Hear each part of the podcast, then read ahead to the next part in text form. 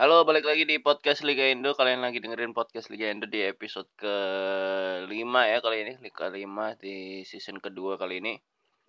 Eh, sekarang podcast Liga Indo dipandu sendirian oleh saya Rio Awe karena Luis masih berhalangan. Biasa kayaknya kayaknya Luis uh, bisa hadir di podcast Liga Indo setiap berapa bulan sekali gitu deh. Jadi jadi kita langsung stok rekaman banyak gitu sama dia.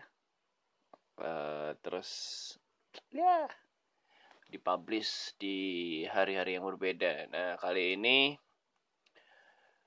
uh, kalau nggak ada Louis seperti biasa yang kalian tahu aku bakal ngomong soal keresahanku aja yang lebih dalam. Karena kalau kalau ngobrol sama Louis itu nggak pernah nggak pernah bisa bahas uh, secara detail suatu pembahasan gitu.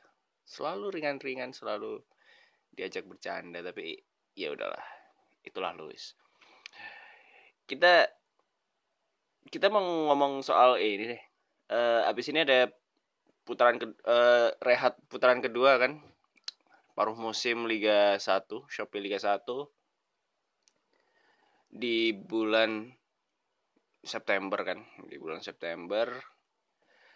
Uh, beberapa tim biasanya uh, di liburan paruh musim ini uh, jelas mereka akan evaluasi besar-besaran manajemennya, manajemen klub evaluasi performa tim, evaluasi uh, supporter stadion dan lain-lain itu dievaluasi selama putaran pertama Liga 1 berlangsung. Apa yang kurang biasanya di di ini deh di evaluasi. Dan yang paling paling kelihatan sampai sekarang yaitu buang-buang pemain asing bro. Jadi beberapa tim udah bahkan udah ngontrak tiga atau lebih pemain asing yang bakal didaftarin di putaran kedua dan membuang pemain-pemain asing yang berlaga di putaran pertama. Contohnya aja Persib Bandung ya. Persib Bandung kemarin ngumumin udah ada tiga, tiga pemain asing, dua dari Eropa dan satu dari Filipina untuk menggantikan Rene Mihelik yang katanya cedera parah sampai akhirnya nggak dipertahankan sama Persib. Dan juga eh siapa namanya? Back back Persib. Eh Bojan Bojan Malisik Boyan Maliksik juga tidak dipertahankan oleh Persib. Dan satu lagi pemain Persib yang jarang tampil juga di eh, depak dari klub.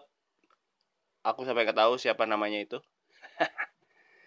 gila sampai nggak nggak pernah di pokoknya gini deh uh, pemain asing yang dicadangkan di tim berarti pemain asing jelek banget ya nggak? Logikanya deh di Indonesia ini rata-rata tim sangat bergantung bergantung dengan pemain asing karena skillnya atau karena kualitasnya. Tapi ketika pemain asing itu dicadangkan ada dua kemungkinan di situ yang pertama adalah laga itu kurang penting untuk dimainkan.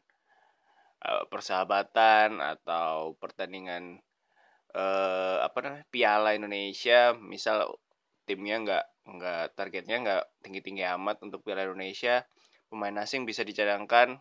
Dan kemungkinan yang kedua adalah pemain asing itu tidak sesuai harapan manajemen gitu. Rugi lah yang yang intinya mereka ngerasa kalau keliru nih milih pemain asing kayak gini nih. Harusnya bisa kontribusi lebih. Ternyata enggak. Contohnya aja kemarin pas eh nggak tahu ya ini di depak apa enggak ya. Yang jelas persebaya kemarin pas lawan Persija Amido Balde nggak dimainin dan Lizio di cadangan tuh. Nggak nggak first team. Nggak starting eleven gitu lah hanya Zalilov aja yang ada. Ya itu itu kebijakan kebijakan tim hak timnya sendiri hak klub bagaimana meramu strategi. Tapi eh, pada dasarnya pemain asing sesuai tradisi di Indonesia aja. Pemain asing di Indonesia itu adalah apa ya pemain yang paling diandalkan seharusnya.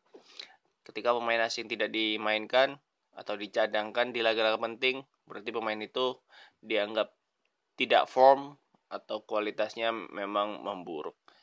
Kayak gitu. Jadi jadi lihat aja nanti di putaran kedua kalian bakal lihat banyak banget pemain asing baru yang kalian baru kenal. Pasti kalian lihat itu. Dan meskipun kemarin eh, laga Persib melawan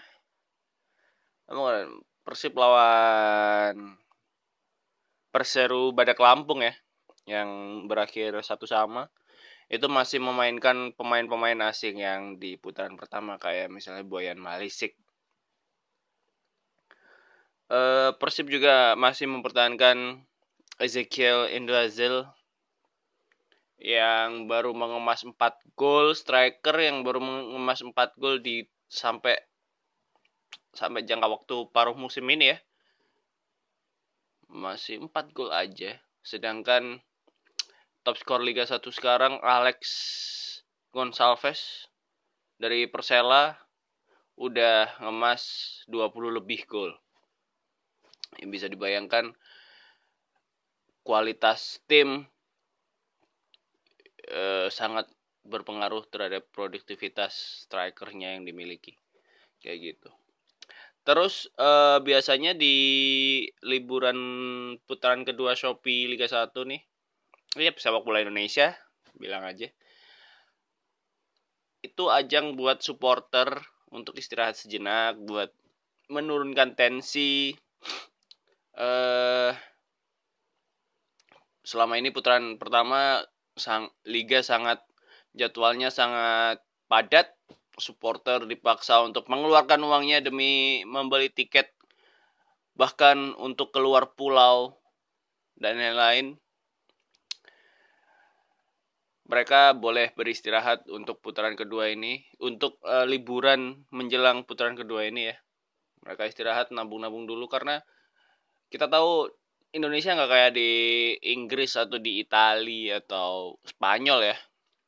Di Indonesia kepulauan negara kepulauan yang mana misal ada uh, klub Jawa melawan klub Kalimantan atau Papua mereka harus terbang. Begitu pula sporternya ada yang dibiayai klub ada yang biaya sendiri yang dibiayai klub sedikit deh kayaknya yang biaya sendiri ini banyak banget supporter yang uh, loyal banget sama timnya. Rela menuju luar pulau Sumatera Jawa Kalimantan Papua Sulawesi Bali. Mereka rela mengeluarkan tiket pertandingan dan tiket pesawat. Tapi aku nggak yakin deh ada ada yang naik kapal misalnya ada pertandingan luar di luar pulau.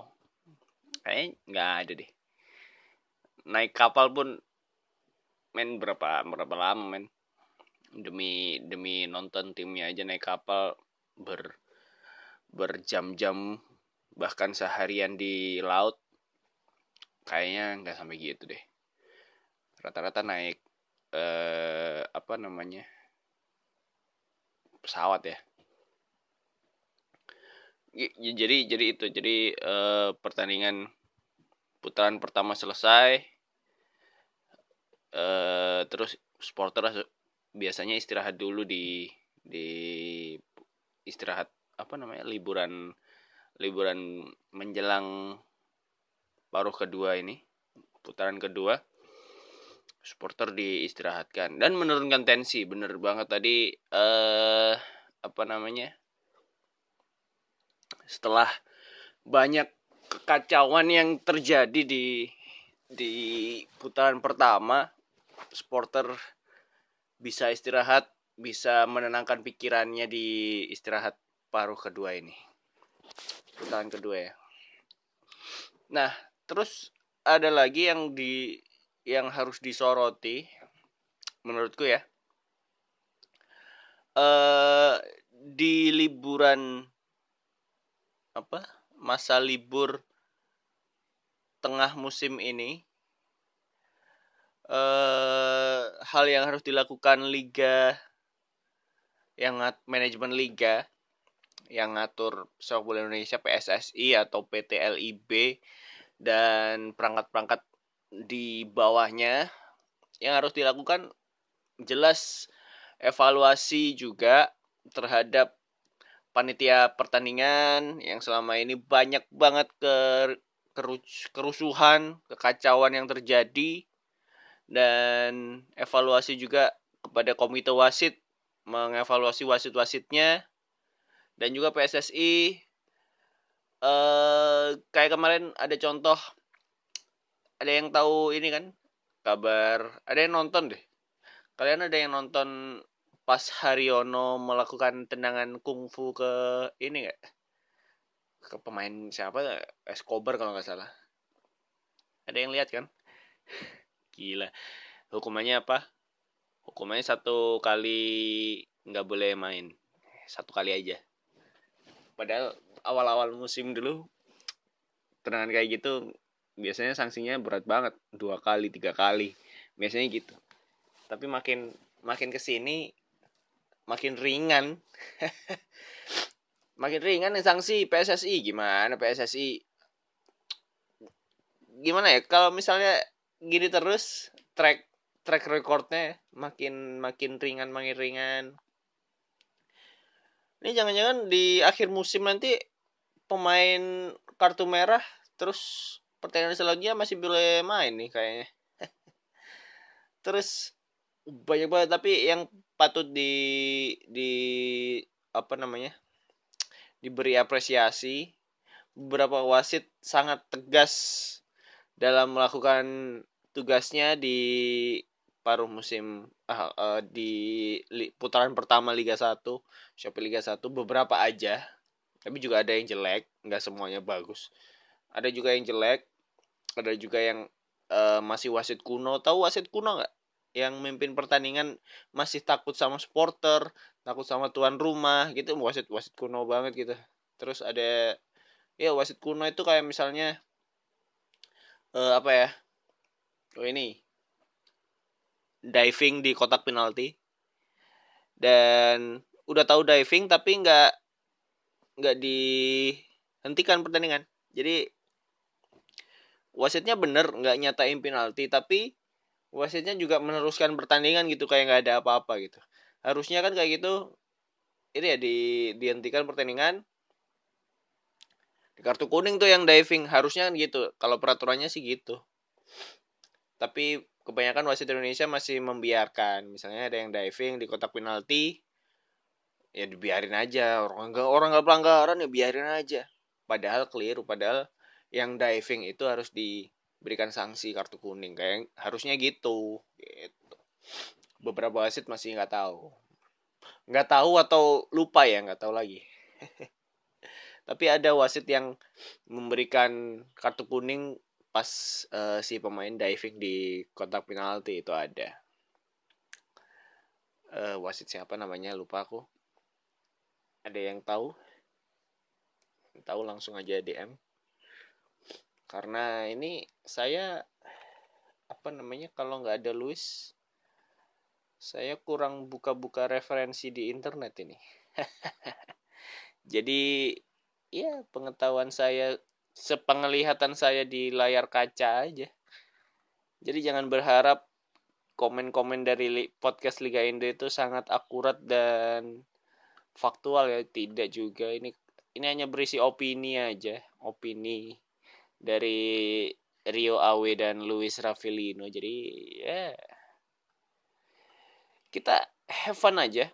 Kalau menurut kalian setuju sama pendapat kita ya bagus kalau nggak setuju ya setuju dong harus setuju dong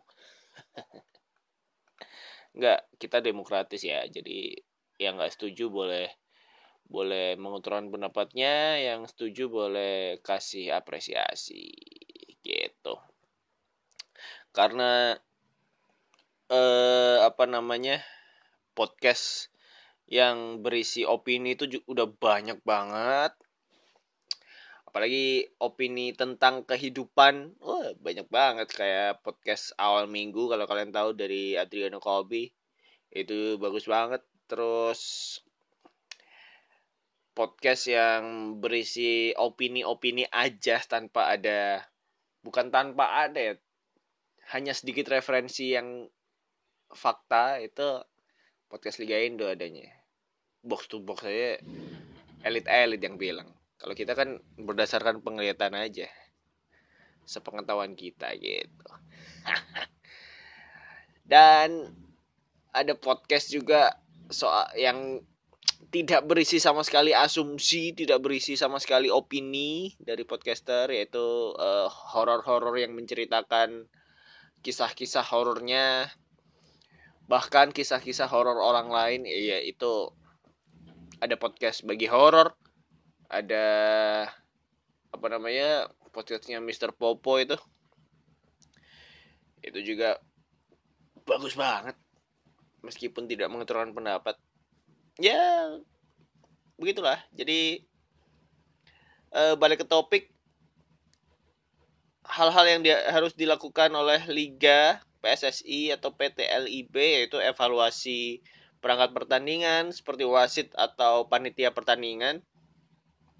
Dan juga kebiasaan tim-tim yang ada di Shopee Liga 1 kalau misalnya istirahat paruh musim itu buang-buang pemain asing dan mendatangkan pemain asing baru padahal dikontrak setahun tapi tengah musim udah di cut ada yang gitu.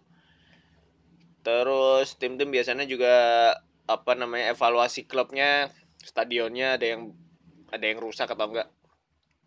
Dan supporternya juga juga uh, diturunkan tensinya karena ada liburan baru musim liga kayak gitu. Jadi ya begitulah. Jadi podcast Liga Indo episode sekarang itu aja bahasnya karena di episode selanjutnya bakal bahas lebih seru karena mudah-mudahan ada tamu.